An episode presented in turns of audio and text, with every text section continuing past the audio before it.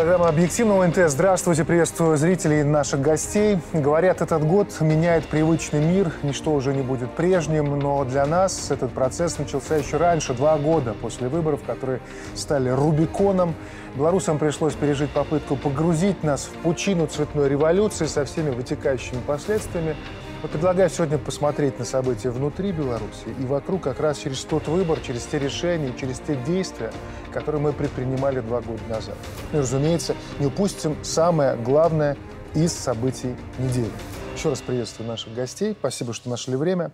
Андрей Евгеньевич, вот я бы хотел начать с вопроса, такого частого народного вопроса, который звучит по-разному, но смысл такой. Вот если бы в 2020 году все пошло иначе, где бы мы были сейчас? На войне. Э, сначала это был бы гражданский конфликт, потому что абсолютное большинство белорусов, которые выбрали спокойный путь развития, путь модернизации, а не революции, они бы никогда не согласились с попыткой э, проведения государственного переворота. И я уверен, что они оказали бы сопротивление, э, ну, интервенции, оккупации. Было бы как на Украине. Было говорят. бы хуже, чем хуже. на Украине. Я здесь абсолютно уверен, что было бы хуже на Украине. На Украине э, такой режим э, полукомичного, полуфашистского, полуолигархического государства существует уже давно, и люди к этому привыкли. А вы представьте, например, у нас, как э, предлагал Виктор Бабарика, запустить эту массовую грабительскую приватизацию. Возьмите наши коллективы, там 10, 12, 13, 15, 17 тысяч человек. Неужели они не вышли бы спасать свое предприятие? Если бы объявили грабительскую приватизацию, конечно, вышли бы. Поэтому в Беларуси по всем параметрам, ну и надо понимать, что Беларусь гораздо более чувствительная точка и союзник для Российской Федерации. Российская Федерация тоже никогда не согласилась, чтобы под Смоленском, под Брянском, под Псковом э, стояли э, базы НАТО или интервенты, или оккупанты э, пронатовские. Поэтому было бы хуже. Сергей Михайлович, вот э, часто, опять-таки, начнем с частых вопросов. Можно вот услышать, что 2020 год сделать нас э, другие, мы сегодня другие. А что принципиально другое в нас после 2020 года? Принципиально мы стали более решительными может быть, даже где-то более жестким. Если белорусам вот такие вот, так скажем, качества человеческие, они были, ну, мы их всегда притирали, они оставались на задворках, больше у нас такая доброта, открытость, доверчивость где-то. То, что наивность. президент, кстати, да, наивность говорил вот в послании. То сейчас мы стали другими, потому что мы поняли, что можем потерять все. И, естественно, нас э, заставило значит, здесь поступать более жестко. Мы, безусловно, э, провелась такая определенная чистка общества, потому что кто-то выдержал вот это напряжение, кто-то оказался более слабым, кто-то, так скажем, менее решительным, а кто-то оказался и предателем. Э, предатели, к сожалению, были всегда во всех народах, во все времена, и сейчас они есть. Поэтому э, это время поменяло нас и сделало более решительными, жесткими за отстаивание интересов нашей страны, интересов каждой белорусской семьи, каждого человека, кто вот понял, а мы видим, что людей таких сегодня тысячи, миллионы. И вчера на мероприятиях мы их, скажем, видели, встречали, обсуждали. И во всех регионах они сегодня есть. И, конечно, вот это э, уже нас не сломит и э, никогда не изменит. И не поломает. Это тот стержень, который с нами уже, как, по крайней мере, лет на 15-20 так точно. Потому что... Я бы сказал, что это появилась такая иммунная система иммунная система. Ну, а надо тоже понимать и отдавать себе отчет, что человек такое, это, скажем, создание, да, э, которому нужно постоянно об этом напоминать. Пройдет 10-15 лет, и опять может повториться та же самая ситуация ситуация. Поэтому нам очень важно сегодня про это напоминать, в том числе и такими мероприятиями, которые проходили вчера, чтобы люди помнили про это, так же, как мы помним про победу, Пог и никогда ее не отдадим. Поговорим об этом. Григорий, пожалуйста. Да, вот вопрос, что бы было бы? Ну, слушайте, в физике есть такое понятие эксперимент. Мы смотрим страны, где проходили цветные революции. Армения проходит в 18 году революция, 20 год – война. Значит, Украина, 4 и 14 год э, – Майдан – Война. Война, которая продолжается уже 8 лет. Таджикистан, там, где происходили все эти события, 100 тысяч убитых. Головы резали, значит, играли ими в футбол, там глаза выжигали людям. Э, Киргизия, Грузия, значит, 2000, революция Росса, Саакашвили, 2008 год, война. Почему у нас должно было быть по-другому? Кто это сказал? Вы что, не видели этих националистов? То, что, что они сейчас говорят? Вы вспомните, на протяжении всего этого времени, вот 20 21 22 год, они прославляли. Кого они оправдывали? Райса Бурова они оправдывали, когда мы вопрос подняли про польские школы, который вырезал белорусов. Бандеру они уже оправдывают открыто, который э, в Брестской области, значит, э, геноцид фактически устраивал тоже белорусов. Э, а сейчас они уже открыто, откровенно призывают к войне, к самой настоящей. Они уже это даже не вуалируют контролируют. Они говорят просто, или Польша, или ВСУ, или Прибалтика, или НАТО, вообще, или все вместе должны прийти, как в Югославии, разбомбить нас к чертовой матери. И тогда мы приедем в этом американском обозе и будем здесь по Нувате. Ну, какие еще нужны доказательства? Достаточно этого просто показать. Юрий Валерьевич, ну действительно, сценарий же такой.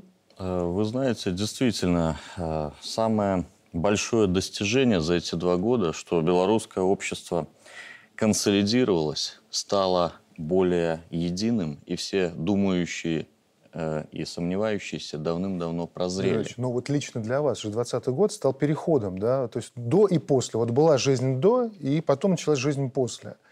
То есть вот, вот лично для вас, потому что ведь на самом деле многие люди сейчас за эти два года переосмыслили все то, что происходило тогда, почему они принимали такие решения и прочее, и прочее. Вот для вас принципиальность выбора в чем оказалась? По факту. Э, В том, что всегда человек должен э, в, в выборе между коллективным и индивидуальным выбирать коллективное, а между предательством и э, патриотизмом выбирать патриотизм. Тут уже не политические какие-то идут моменты, да, тут идут моменты нравственные, моменты доктринальные. Ну, для меня, у меня это отдельная история получилась. а Как бы Господь Бог, судьба и президент дали счастливый билет. Да? Но мне было очень полезно окунуться э, еще летом в эту среду, чтобы изначально э, увидеть, что эти люди со светлыми лицами имеют совершенно другие намерения. И смотрите, что произошло спустя два года. Вчера на форуме мы в каких-то тактических моментах наверняка и оппонируем друг другу, да, даже здесь присутствующие, да, но все э, люди говорили про развитие Беларуси, про мир, про спокойствие, про независимость, то, чем они махали как тряпкой все эти годы. И продали бы в первую секунду. Абсолютно верно. А смотрите, что говорили они э, на, своей, э, на своем вильнюсском э, шабаше. Извините, но это надо показывать телезрителям. Э, Значит, один призывал идти на Минск и утверждал, что его за один день можно взять. Э, Другой призывал бомбить. Третий сегодня утром опубликовал, э, значит, противно даже эту фамилию Харитонов называть, да, опубликовал карту радиуса поражения, значит, американскими ракетами э, ряда объектов Беларуси.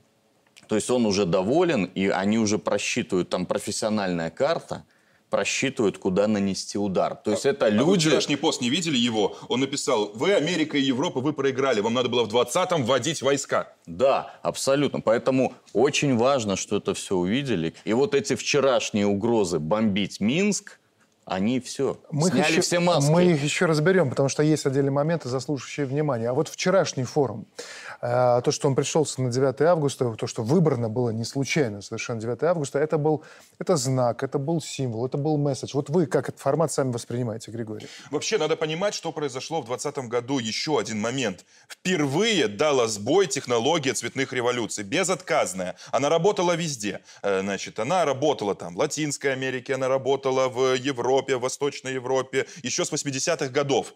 Но в Беларуси она дала сбой. И, между прочим, не в первый раз, но такое масштабное применение вот этих гибридных технологий было впервые. И после этого мы поняли, Лукашенко может все. А значит, и наш народ может все. Может создать прекрасную экономику вопреки всем санкциям. Может создать прекрасное информационное свое пространство, защитить его, когда силы не равны от слова совсем. Там миллиарды бесконечные, которые они могут печатать, там все СМИ мира, там, значит, э, все технологии и так далее. Э, Значит, э, ну, наши скромные ресурсы все понимают, но тем не менее мы успешно противостоим. И это мы можем все, потому что у нас национальный лидер, который в современном мире безвольных, бесхребетных, жалких, значит, вот политических существ противопоставляет им силу, свою вот эту харизму, свою любовь к родине и побеждает. И это мы вчера, опять же, продемонстрировали единством нашего общества на патриотическом форуме. Вчера состоялся форум победителей, и мы все с вами видели, что действительно собрались люди для того, чтобы напомнить, и как мы уже сегодня здесь обсуждали, для того, чтобы мы эту дату запомнили как очередную дату победы суверенного белорусского государства, которая позволяет нам развиваться и существовать, вообще иметь вот это национальное достояние, то, о чем мечтали многие поколения белорусов в свою страну. Но тоже прошу заметить, что, во-первых, э, больших, так скажем, митингов мы не собирали, хотя могли. Потому что время уже не то. Сейчас страна занята другими вопросами. Экономика, идет уборочная кампания. То, что действительно э, делает из нас э, суверенное независимое государство, но забыть, безусловно, там или не обозначить этот вопрос мы ни в коем разе, так скажем, э, не должны были это сделать. И, во-вторых, сам форум прошел в том месте, где, из которого планировали сделать символ протеста, символ вот этой вот революции. А это место было, есть и будет всегда белорусским. Мы устроили белорусы для белорусских мероприятий. Вот и Григорий вчера э, выступал на сцене э, театра Купалы. И так будет всегда. Там будет всегда висеть белорусский флаг. Там будем проводить мы свои мероприятия для белорусского народа. И никакие, значит, БЧБшные тряпки, которые там висели в период оккупации, которые э, пытались повесить в 2020 году, больше никто не посмеет э, водрузить на это святое для нас помещение связано с нашим национальным героем Янко Купалой. И сам Купала всю эту публику терпеть не мог. Исключительно. Самое главное, что э, вчера для меня э, было в Купаловском театре, это единство. Вот, э, наверное, даже немного стыдно в этом признаваться, но по большинству позиций развития гражданского общества у нас даже солидарной повестки не было. Вот такой форум, когда, на котором собираются представители всех общественных объединений патриотических, э, патриотических сил, в том числе политических, он же впервые проходит в Беларуси. И вот так мы задумались, это наша ошибка, это наше упущение. Многие вещи, ну вот по журналистской среде, здесь, Дмитрий Александрович, не дадите мне соврать, ну ведь у нас до 2020 года даже не было э, совета главных редакторов СМИ. То, что есть в любой стране мира, там, демократичный, автократичный, любой – есть мейнстримовые медиа, которые задают информационную повестку, которые эту информационную повестку, то есть самые знаковые или, наоборот, самые болевые точки информационного поля поднимают, поддерживая друг друга. У нас до 2020 года ВНТ конкурировала с БТ и с СТВ, хотя с СТВ в одном здании. А сейчас у нас есть этот совет э, главных редакторов, которые Говорим мы э, год исторической памяти или День народного единства. Все мейнстримовые медиа продвигают эту информационную повестку. Это не значит, что одинаково. Это не значит, что мы один у другого перехватываем и пересказываем. Нет, просто общий тренд задаем. И так по всем направлениям. У нас есть э, профсоюзы, у нас есть женские э, движения, инициативы, у нас есть молодежные движения, инициативы. Э, очень важно, и, на мой взгляд, вчера на форуме патриотических сил, главное, о чем мы говорили, это о будущем. То есть, да, я соглашусь с Григорием и с Юрием. В Вильнюсе говорили о прошлом. Вот эти фрустрации, боли э, свои выплескивали, высказывали, дрались там за очередные ресурсы, еще даже не выделенные. А мы говорили о будущем. Но при это этом, главное. Андрей Евгеньевич, вот давайте эту тему продолжим про вот Вильнюсу, Вильнюсскую встречу. Да, мы поняли, что у них своя реальность, такой симулятор политической деятельности, но при всем при этом они ведь произнесли вот те важные такие хэштеги, по которым совершенно понятно, в каком русле они идут, и кто там ими кукловодит, что называется. Почему? Потому что они ни с того ни с сего четко обозначили, что главный враг – это Российская Федерация. Они четко обозначили, что сразу после Украины они э, будут снова и снова делать попытки зайти э, на белорусскую территорию. Они, не скрывая, говорят о том, что спящие ячейки как были, так и остаются, и нужно их как-то разморозить и использовать. Но, с другой стороны, вот эта вот вся такая э, вот атмосфера шапито, и ты вот слушаешься на мысли, а стоит ли вообще уделять им внимание, говорить об этом, либо это дополнительная реклама? Вот как вы к этому относитесь? Для меня в двух словах, если позволите, вот, э, то, что происходило в Вильнюсе, это такая коллективная исповедь содержанки. Злобной, брошенной во многом, э, абсолютно русофобской. Вот это все вот коллективное кубло, согласен. Я в дополнение хочу сказать, знаете, был такой мем, долгое время ходил, люди со светлыми лицами. Вот вчера на форуме патриотических э, сил мы действительно увидели людей по-настоящему, со светлыми лицами, с открытыми сердцами и с глазами, наполненными любовью. А вот те светлые лица, вчера также на форуме уже их, в Вильнюсе, мы увидели их человека-ненавистнический Сбросили. оскал. И э, второй момент. Вот многие говорят, что Беларусь в 2020 году уберегла железная воля э, президента и силовой блок. Нет, есть еще один фактор. Власть в Беларуси не оторвана от народа. Если бы наш президент или наша власть вот складывала в сундуки, как многие постсоветские лидеры стран, если бы э, имела семья особняки в Лондоне и разъезжала на шикарных спорткарах, может быть бы все пошло по-другому. Но благодаря тому, что в Беларуси власть не оторвана от народа, страна выстояла. Что касается Вильнюсского шабаша, э, вы абсолютно э, правы, э, что, значит, очевидно, там внешняя управляемость. И почему?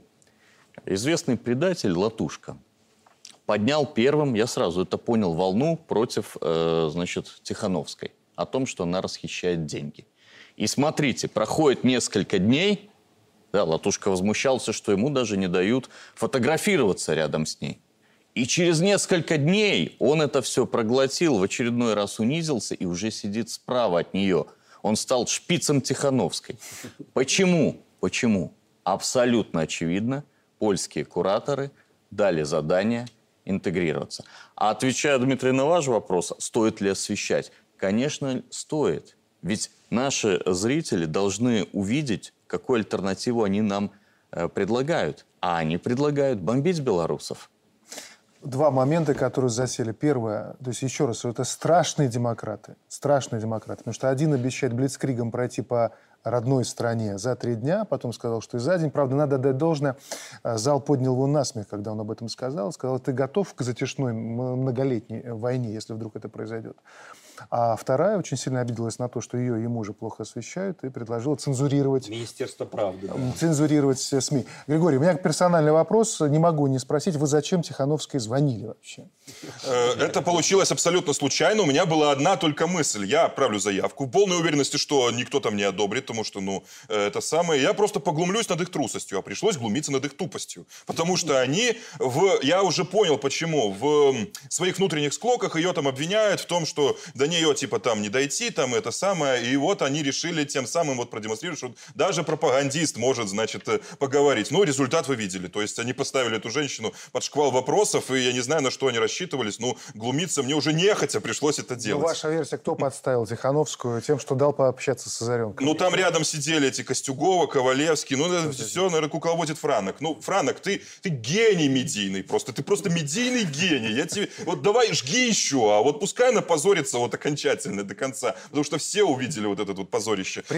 Да-да-да, пожалуйста. Да, про форум. Вот человеческие трагедии. Вот мне даже, ну, даже трагифарс человеческий. Вот один персонаж был у нас министром, был у нас, э, значит, э, этим самым послом. Сейчас его унижает грязными, самыми последними словами хипстерский гопник, и, значит, и он вынужден это проглатывать. Да, вторая, значит, эм, была э, хозяйкой посольства, женой посла в США, хозяйкой посольства. Ну, вы знаете, там приемы, распоряжения, значит, важная дама там, и так далее. Потом жена директора ПВТ, и, значит, он носил ей за взятки новые шубы, машины, значит, потом его за взятки выгнали. И, э, значит, вот э, они же там третьего назначили, э, полковник, командир десантной бригады. Теперь у тебя главнокомандующий вот эта тупая баба. Ну, как вы так все опустились? Как вы вот до такого дошли? Это же, ну, это просто позорище, это судьба любого предателя, и просто вот падать вам уже дальше некуда. При этом параллельно сразу несколько э, таких вот их селфи-лидеров э, начали говорить о том, что предлагают вам с ними пообщаться. Да, вот один из тех, кто, вот мы помним недавно в Беларуси. интервью. А... В Беларуси. Пускай приезжают, я готов. Значит, для этой вот я сделал одно исключение, но со всеми остальными в Беларуси. А им надо просто закрыть гештальт. Я, Они знаете, получили что? удар. Или, им за надо деньги. реванш. Тут можно даже анекдот, потому что, ну или за деньги, потому что вот два раза звонил паук, два раза я с ним разговаривал. У него в среднем 10 тысяч, как со мной поговорил 70. Я такой думаю, ничего себе, я вас еще пиарить тут буду. Пошли вы или платите мне. Ну, вот здесь параллельно мы переходим, может быть, к главному вопросу. Вот есть радикалы, есть те, с кем, ну вот, как вы говорите, абсолютно не по пути, потому что вы много лет занимаетесь этим вопросом. Я говорю много лет, потому что это было до 2020 года. Потому что все прекрасно понимали, как это вот все нагнетается. А есть люди, которые за это время, ну, мы наблюдали траекторию изменения их политических взглядов. Например, есть радикалы, и есть, например, Протасевич. Вот как к Протасевичу сегодня относиться? Многие, я посмотрел интервью, которое было у Марков, ничего личного, и в комментариях люди, вот они, они видно, пытаются для себя определить, вот как быть дальше. Вот перед лицом тех трудностей и вызовов, которые есть перед государством, ну, логично задавать вопрос. Нам нужно монолитное общество, нам нужно некое гражданское согласие. То есть нужно там, перевернуть страницу, делать шаг дальше. Поэтому я задаю вопрос про Протасевича, как некий образ тех людей, которые под по разным причинам поменяли сейчас свои политические Самое взгляды. интересное, что здесь проявляется характер и менталитет белорусов во многом. Вот представляете, задержали Романа Протасевича, стало известно, что там у него и у этой Софьи э, прямо в их телефонах были заготовки на новую травлю наших коллег-журналистов, их детей, престарелых родителей. Но что говорили мои коллеги-журналисты в Союзе журналистов? Давайте там простим, давайте помягче. В этом характер белорусов. То есть враг поверженный вызывает жалость и сочувствие. Ну, это христианский Это христианский, абсолютно, абсолютно наша традиционная христианская ценность, белорусская.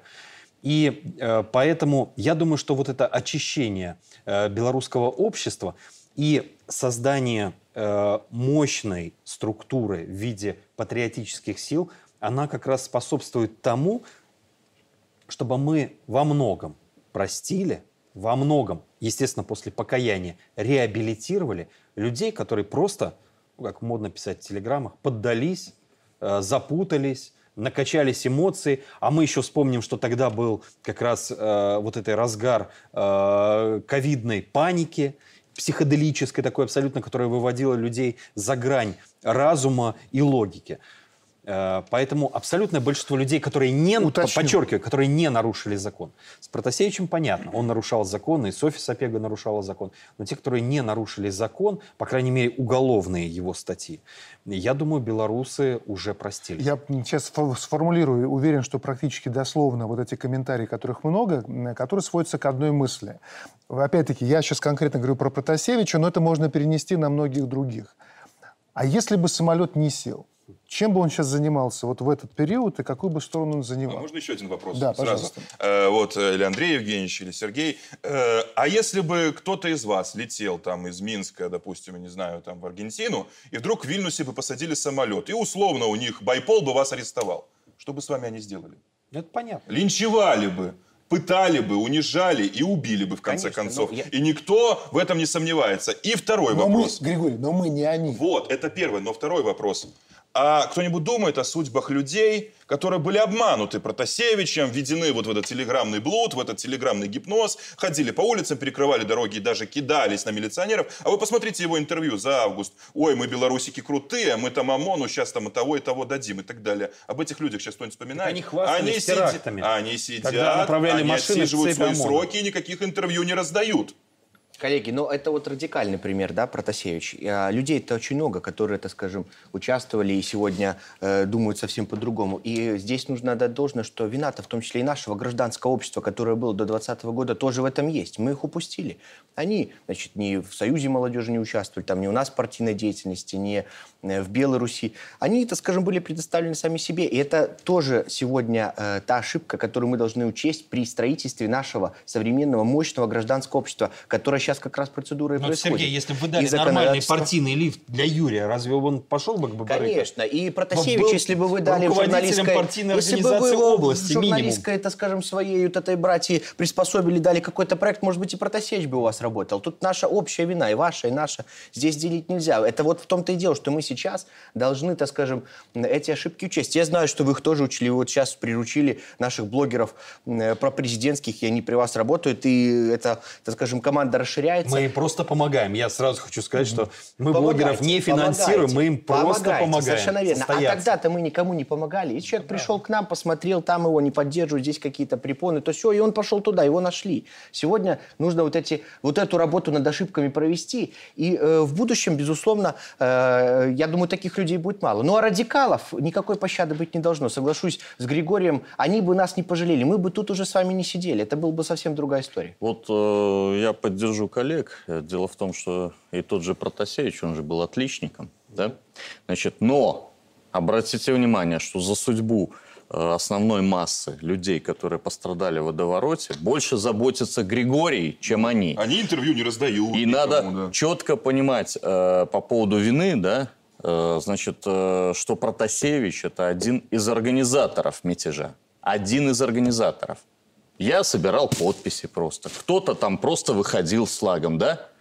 Э, Протасевич и канал, вот этот экстремистский, э, который его партнер держит, да? Значит, Кстати, его он- не было же в Вильнюсе, по-моему. Не было, не было. Э, э, не Мотор, Путила. Ну, Путила, да. Франок, что со Степкой? Поэтому я к чему говорю? Не, никакой кровожадности. Абсолютно правильно значит, Андрей сказал, что мы, у нас христианские традиции. Но если мы дали возможность реабилитироваться самому заводили, давайте не забывать и о тех людях, которые тоже хотят реабилитироваться. И, и в, в этой связи, конечно, очень э, большое, так сказать, обращение к комиссии по вопросам помилования президента, чтобы они более внимательнее, более тщательнее более по-христиански подошли ко всем, кто Вот пишет. а теперь, пишут туда много. По-моему, тема раскрыта. Идем к сегодняшнему дню. Мы еще раз, мы это все обсуждаем сегодня не для того, чтобы, э, скажем так, расслабиться и сказать, кто там кого победил.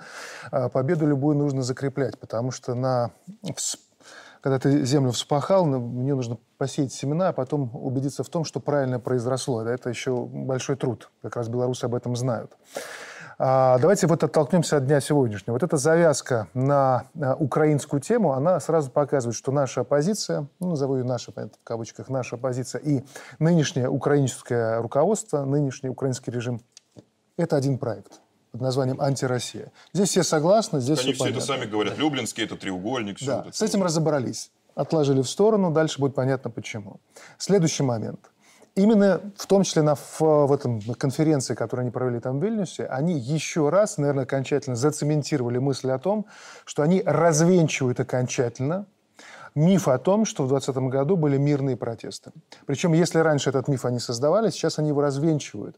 Они настаивают на том, что это была война с их стороны. А почему они именно сейчас начали вскрывать эти карты? Это борьба за финансы? Как это правильно понимать? Сегодня, безусловно, украинский кейс – это основной вариант, э, источник дохода для многих тех, кто, значит, в том числе и здесь, и в Беларуси, э, называет себя, считает себя не в Беларуси, а там за пределами, но по белорусскому э, варианту тоже идет, считает себя оппозицией. Это исключительно деньги. Потому что если ты сегодня говоришь на военную тематику, если ты еще как-то привязываешься к Украине, а если еще и против России, то очень большая вероятность, что ты получишь грант. Поэтому наши политические бизнесмены это никакая не оппозиция, это чисто бизнес. Мы с видим, э, пооткрывали фирмы, себе нормально там зарабатывают денежки, неплохо себя чувствуют. Они э, исключительно действуют в интересах своих личных финансов. Поэтому поменялась повестка, военная риторика сейчас в тренде, Украина в тренде, антироссийская борьба в тренде, значит, надо э, попадать в нее и получать деньги. Завтра будет что-то другое, тут же все поменяется, и будут уже говорить, что исключительно мирный протест, исключительно цветочки, вот давайте ленточки на руках, значит, развесим и будем ходить. И вот это наше все, а войны мы не приемлем. То есть это политические проститутки в самом, как говорится, э, стандартном понимании этого слова. И причем они ленинском доказали понимании. это в ленинском понимании, совершенно верно. Вот коммунист наш говорит.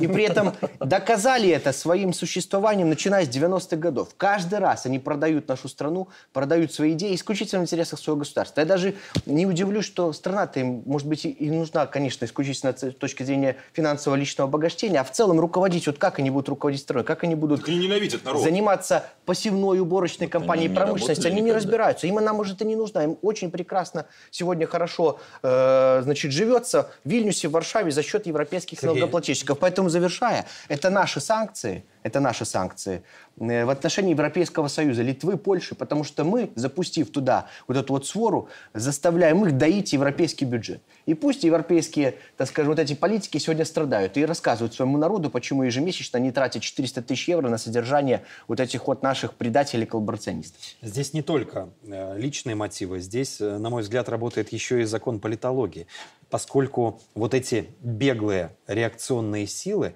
они просто обречены на то, чтобы ужесточать риторику и радикализироваться сами по себе. Иначе они просто становятся неинтересным. Ты их выбросила за пределы Беларуси, и посмотрите, какие. Вот э, если мы возьмем отрезок времени, ну, условно говоря, с мая э, 2020 года, постоянная радикализация. Сначала стычки с милицией в центре города, значит, потом травля, оскорбления, потом попытки там, э, ну, уже откровенных террористических актов, когда, помните, ОМОНовцев машинами, разгонялись машины, и врезалась машина э, в цепь э, правоохранителей. Это же уже теракт.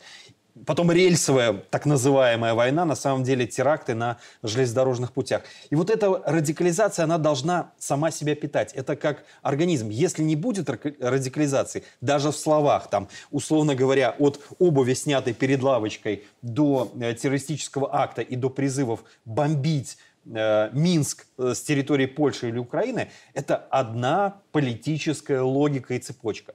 Но я хочу расстроить всех, кто питается этой логикой. Э, был хороший анализ, э, правда, с экстремистского ресурса, о том, что все белорусские правительства в изгнании до этого, или вот эти вот шайки беглых, которые там кучковались, ни разу в истории, в белорусской, не смогли прийти к власти. Они приходили, действительно, как сказал Григорий, в обозе оккупантов, их использовали, а потом выбрасывали. Вот смотрите, я почему вначале там а, попытался провести параллель, сказать, что то, что происходит на Украине в виде этого режима и наша позиция, это все один проект, как раз вот к тому, что мы наблюдаем. Это лютая информационная, информационная война, которая ведется, все формы гибридности, удары по атомным электростанциям, а вот эта вот э, террористическая тактика прятаться за мирными жителями, которая вооружилась в ВСУ, Параллельно, вот нельзя не обратить внимание, ведь тоже характеризует вот всю эту языческую вот среду, э, э, то, что вот в разгар вот этого трэша, который происходит сейчас на Украине, они берут и на официальном сайте президента Зеленского забрасывают петицию э, по легализации однополых браков, причем уже там порядка 30 тысяч, которые проголосовали за. Вот это им зачем? Это вообще про что? Как читать эту историю? Как вы считаете? Ну, во-первых, они сами того значит, ну, все, э, все, все знают про Зеленского, про Подоляка, про Арестовича и так далее. Я вот последнее про радикализацию, про наших беглых. А вот э, меня просто еще поражает уровень лицемерия. Вот эта вот старая селедка сидит, значит, и ах, как Пинск отметелил, ах, как там это, это самое. А давайте мы вспомним самые боевые дни 9, 10, 11 августа. Кто там был на улице? Футбольные фанаты, анархисты, радикалы, всякие там э, уголовники, значит, турки и тупые студенты, э, ну, не, не доучившиеся еще. А где были? Мартынова, Дудик, Раецкая. Они сидели с бокалом шампанского и смотрели, как быдло там с ментами метелится, и мы сейчас на их спине придем к власти. Так вот, Э, неуважаемые товарищи, это не вы бы пришли к власти, а вот эти, кто метелился, они бы пришли к вам и сказали, давай сюда свои денежки и все остальное. А теперь по поводу, э, значит, э, вот украинского этого сатанизма. Ну, это классика бандеровщины. Просто, ну, достаточно просто читать историю их документы. Они пишут, что если нам понадобится для нашего панування уничтожить 30 миллионов украинцев, мы должны это сделать. Это в их в Шухевича программах, бандеровских программах, документах, журналах это писалось. Вплоть до разрушения дамб, вплоть до разрушения атомных станций. Они ненавидят этот Восток, эти земли, э, Гоголя, Запорожье. Они это все ненавидят. Они живут в своем вот этом дурным хуторском мире. Вот про Бандеру есть э, значит, такая история. Он эм, э, ложился, значит, там в силу воли себе вырабатывал. Он ложился под кровать и в красный угол шмат колбасы вешал и сидел на него сутками вот так вот смотрел. Ну, то есть это, это такой вот быдло-нацизм. Это такое вот хуторское понимание, когда дальше твоего вот этого вот мирка ублюдочного больше ничего нет, и можно взорвать все, что угодно. Атомную станцию и так далее.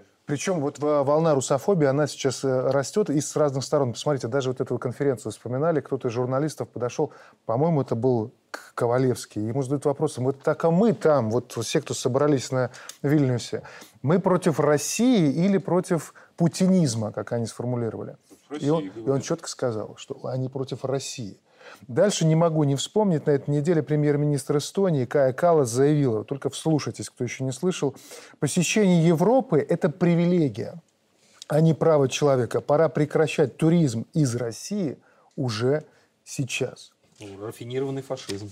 Ну, последний а, раз такое э, говорил... Танкам визы не нужны, вот что мы ответим. Геббельс, да. Но что касается петиции и э, вопроса, который сейчас рассматривает украинский, будет рассматривать украинский президент, э, я сначала думал, почему вот эту всю садомию, и, как Григорий говорит, этот сатанизм, они везде двигают. Да? Ну, что это? Что самая актуальная, э, извините, сейчас проблема? Э, как мужик с мужиком будет жить? А потом более углубившись в эту тему, значит, прочитав, я понял, что их задача, чтобы люди не размножались. Вот и все. Поэтому они эту садоми, садомию э, пропагандируют везде. Это никакие не цели там, демократии, толерантности. Нет. Им задача любыми способами уменьшить население на Я планете думаю, Юрий, Земля. слишком глубоко э, вы копаете. На самом деле это одна из медийных технологий такого бесконечного карнавала, когда одна тема сменяется другой. Вот э, яркий пример, причем это характерно именно для Украины, характерно с 4, 2004 года. Вспомните, вот когда Зеленский приходил, ему надо было протащить закон о обороте земли. Чем упаковали закон супер непопулярный, абсолютное большинство украинцев против продажи сельхозземель, потому что понимают, что купят не они, а поляки, американцы, французы, транснациональные корпорации. Они вбросили такую же инициативу, точно такую же инициативу, э, которая касалась э, легального потребления марихуаны. Вот вам вот вам, карнавальте, а мы за вашей спиной продадим Еще землю. пару очень важных тем у нас впереди. Например, о том, что ковид – это чисто политическая история. И пару фактов на этот счет. После короткой рекламы оставайтесь с нами.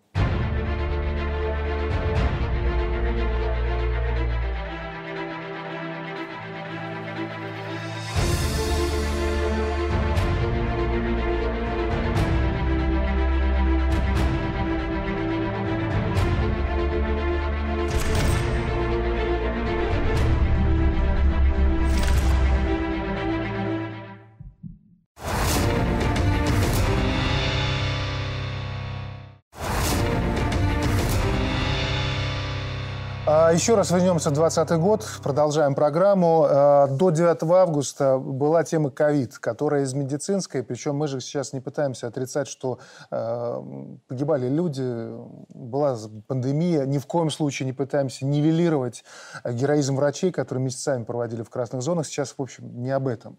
Стало понятно, особенно в 2020 году, что медицинскую историю превратили в политический таран и пытались сбить все на своем пути. Лукашенко принял решение, которое было абсолютно непопулярно в мире, его кто только не критиковал. Сегодня, два года спустя, мы видим, что это абсолютно верное решение, но немногим хватает совести и смелости сказать, что был прав. На прошлой неделе Министерство обороны опубликовало очень интересный отчет, который показывает, что как только э, в сферу интересов американцев э, попадает обезьянья оспа, или ковид, тут же появляется пандемия. А еще там был очень интересный факт относительно того, а как же на самом деле умер. А теперь понимаем, что погиб Уго Чавес. Сейчас небольшая справка, а потом мы обсудим. Пожалуйста.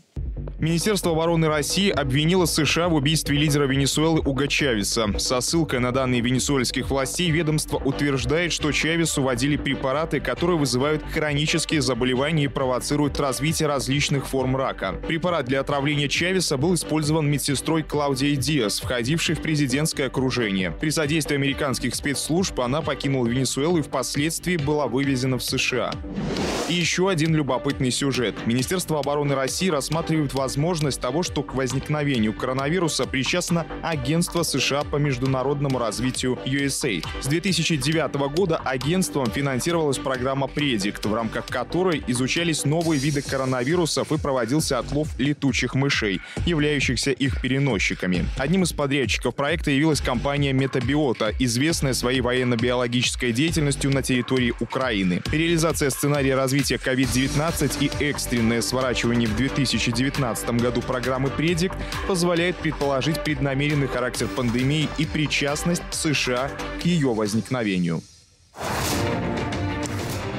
Да-да, пожалуйста. Ну, э, в принципе, те факты, которые мы сейчас выслушали, они, по сути дела, являются косвенными. Документов каких-то мы с вами не видели. Но то, что всем нам известно, это никто не оспаривает. У Китая э, фактически в мире нет ни одной биологической лаборатории, а у американцев их 40 по всему миру расположены. И это, конечно, говорит, что они не просто так работают. Задачи и цели они определенно выполняют. Это еще один, э, так скажем, тезис, который в подтверждение концепции россиян о том, что действительно ковид – это дело Сергей рук Михайлович, ну, опять не получилось. Вот Григорий сказал в первой части программы относительно того, что Беларусь стала там первой страной, где сломалась технология цветных революций. Здесь ведь тоже не прокатило. Не Потому что легли бы все экономика, и сейчас неизвестно, Конечно. где бы мы А были. вы помните 20 год? Тогда как раз у нас президентская кампания. Но мы занимались чем? Мы занимались лечением людей, мы занимались, значит, реально экономикой. В то же время наши вот эти беглые, они чем занимались? Они помощью ковида, используя, так скажем, вот это горе, которое постигло весь мир и нас в том числе, они отрабатывали технологии взаимодействия, собирали деньги, И бабки помните, там, да, значит, медиков настропаляли, отвлекали от работы, заставляли их заниматься политикой, а не лечением людей. Это тоже отложило свой отпечаток на результаты 2020 года. Но э, что, если говорить о американской политике и про Уга Чавеса, то Уга Чавес э, здесь э, не первая, так скажем, жертва вот такой вот американской кровавой политики. Если невозможно захватить страну троянским конем, то э, можно ликвидировать. Э, тот же Фидель Кастро. Причем сколько э, сотен покушений, там на него было несколько сотен покушений, причем не только с помощью оружия, а с помощью в том числе и Сергей я все-таки к ковиду вернусь, и вот почему еще один пример приведу, потом мы все обсудим. Это очень важно зафиксировать, потому что с подобными явлениями теперь мы будем встречаться регулярно. Значит, смотрим теперь с другой стороны. Кому не нравится Министерство обороны Российской Федерации, вот я думаю, что это тот либеральный лагерь, точно знает фамилию Юваль Харари, автор бестселлера «Сапиенс. Краткая история человечества», эксперт Всемирного э, экономического форума. И здесь вот, наверное, нужно жирно выделить советник того самого Шваба, вот что он сказал. В недалеком будущем люди будут помнить, что все началось с ковидного кризиса.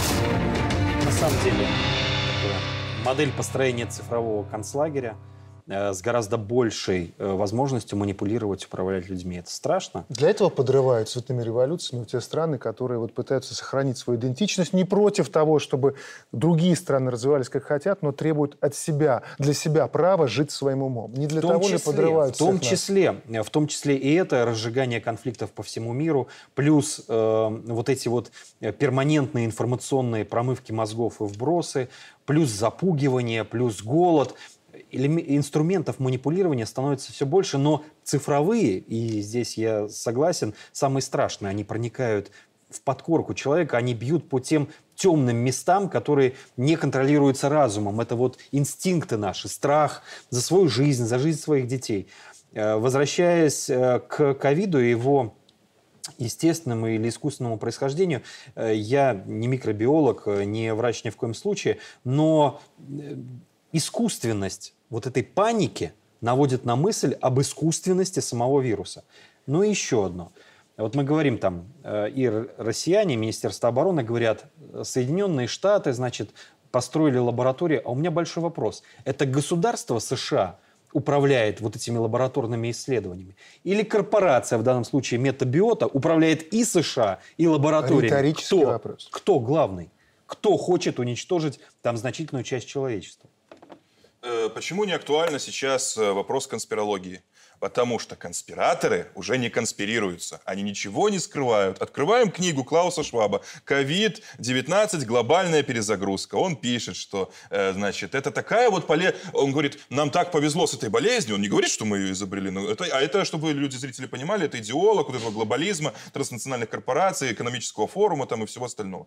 Э, Значит, эм, это такая вот полезная болезнь. Вот мы сейчас уничтожим средний класс, потом мы все цифровизируем, потом мы всех чипизируем, мы уничтожим национальное государство, и люди будут, сократим население, и будет тотальный контроль мирового правительства, в котором все будут счастливы. Он, это, он об, об этом просто откровенно говорит. Тут не актуально говорить о том, что конспирология. Те, кто следил за темой, те, кто разбирался, а, помните, наши э, каналы пытались доносить это еще тогда, в апреле 2020 года, что это все искусственно, э, значит, э, те знают, что пропадали ученые, которые вдруг начинали говорить, а что это за врезка СПИДа там такая? Что э, Нобелевским лауреатам затыкали рты и уводили их в маргинез, которые об этом говорили. А, э, значит, пропагандистами этого ковида были, ну, то, что называется э, околонаучная пена. То, что вот популя- популяризаторы науки, не ученые, а вот такие научные публицисты. Вот они вот больше всех визжали про этот ковид и так далее. Но что они сделали? Вот мы помним митинги, вот в Европе проходят митинги, то анархистов, то антиглобалистов, то еще кого-то.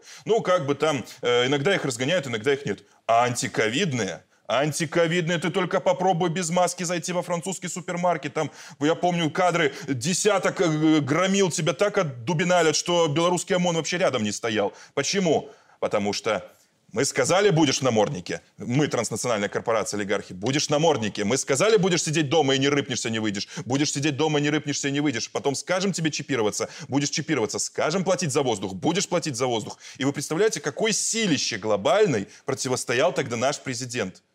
Какой, какой транснациональное огромное силище, когда он бросил этим вызов.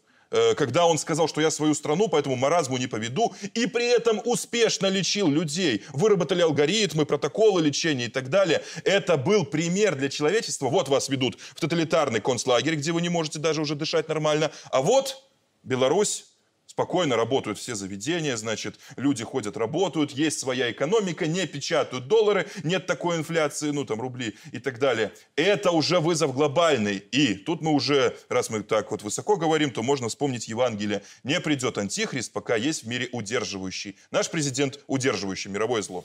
Кстати, на самом деле вот эта мысль, э, она э, глубоко отзывается не только, скажем, у христианских народов, э, но и во многих странах мира, потому что сейчас появился запрос на, э, на то, чтобы уметь идти своим путем. Очень мало нужно отдать должное, очень мало осталось государств, которые могут себе это позволить. Например, Литва, Латвия, Польша, Украина не могут себе это позволить. Это абсолютно управляемое государство, и смешно просто это отрицать. Это привилегия сейчас, да. Э, но в Европе еще осталось пару государств, которые, по крайней мере, у которых есть лидеры, позволяющие себе такое заявлять. Недавно Виктор Орбан, премьер-министр Венгрии, озвучил следующую мысль. Давайте послушаем. Стратегия глобалистских лидеров ведет к эскалации и продлению войны, к снижению шансов на мир. Без переговоров России и США мира на Украине никогда не будет. Все больше и больше людей будут умирать и страдать, а экономика окажется на грани краха. Я не могу сказать вам, что делать. Я могу, однако, сказать вам одну вещь. Только сильные лидеры способны прийти к миру только сильные политики, а только сильные лидеры способны прийти к миру. Вот эта формула Орбана, она ведь появилась сейчас не случайно. Не случайно. И вы знаете, с учетом активности Орбана, не исключено, что мировая закулиса может с ним поступить так же, как американцы поступили с Чавесом. Он наверняка понимает, но почему-то все равно продолжал делать эти заявления снова и снова. Как думаете, а почему? потому что это очевидно очевидно. Мы все время приводим такую аллегорию, бушующий, так сказать, океан, шторм, да, и корабль. Если рулевой отойдет хоть на секунду, да, или начнутся какие-то дрязги, кто будет рулить этим кораблем, то из шторма не выплывем. Во времена, когда штиль, погода ясная, солнечная, можно и что-то обсудить. Сейчас, э, значит, бурлит вот эта геополитическая ситуация так, что страны будут уходить на дно. И только э, четкая концепция, четкое понимание основ государственного управления и четкое видение вперед может э, э, вытащить, в том числе такую небольшую страну, как Беларусь, из э, вот этих перипетий. Это надо понимать. И Орбан также понимает, поэтому Венгрия держится. И, кстати, к слову, держится неплохо. У нее очень э, нормальные, самые нормальные сейчас в Европе цены и на топливо, и на коммунальные услуги. Ну и, э, конечно, вот в дополнение к тому, что и Григорий сказал, и коллеги, э, все время возмущает цинизм и лицемерие мировой закулизы. Даже то, как нас они будут чипировать и как нам вживать что-то под кожу, они обсуждают в рамках Афинского демократического форума. Вот это просто наблюдение со стороны. Не никого. Ну. А что это за время, когда уже никто ничего не скрывает, а мы воспринимаем это как само собой разумеющееся. Мы как-то добровольно подошли под эту дудочку за несколько лет – и вот нас в пропасть туда ведут, а мы ведем, а может быть, так оно и надо. Вот как это мы пропустили этот момент, когда действительно конспирология уже не нужна. Можно все называть своими именами. Нам два года назад сказали, как это называется, новая нормальность. Взяв ненормальность, абсолютный маразм, дикость, э, деградацию этическую, э, в том числе религиозную, любую вообще деградацию человека до уровня, когда он уже не может сказать, мальчик он или девочка. Это же вот вообще полная деградация. Андрей Евгеньевич, подводя итоги, уже время просто истекло.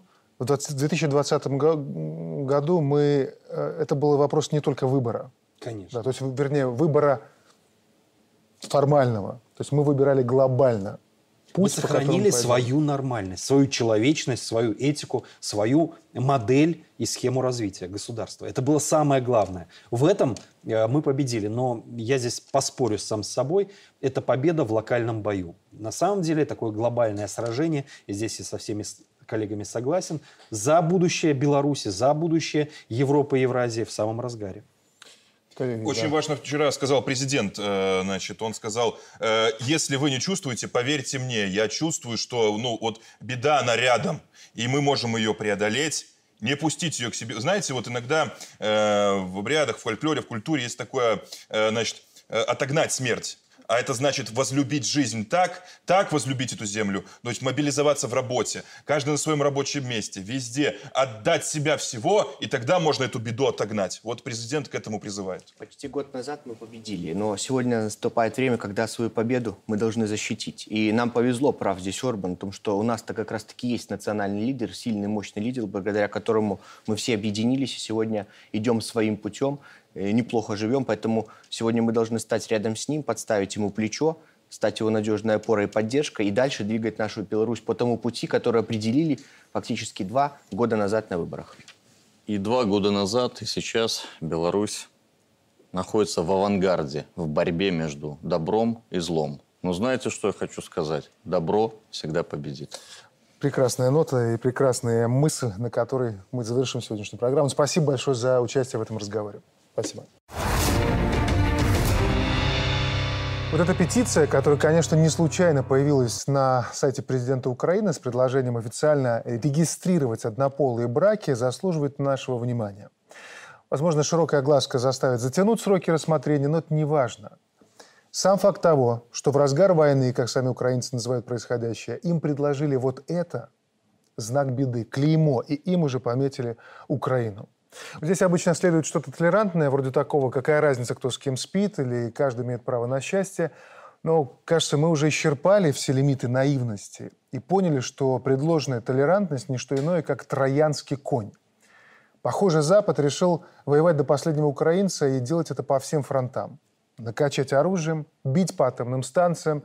Ну и вот эта петиция, наконец. Им как будто надо добраться до самого дна, как можно глубже погрузиться в эту тьму.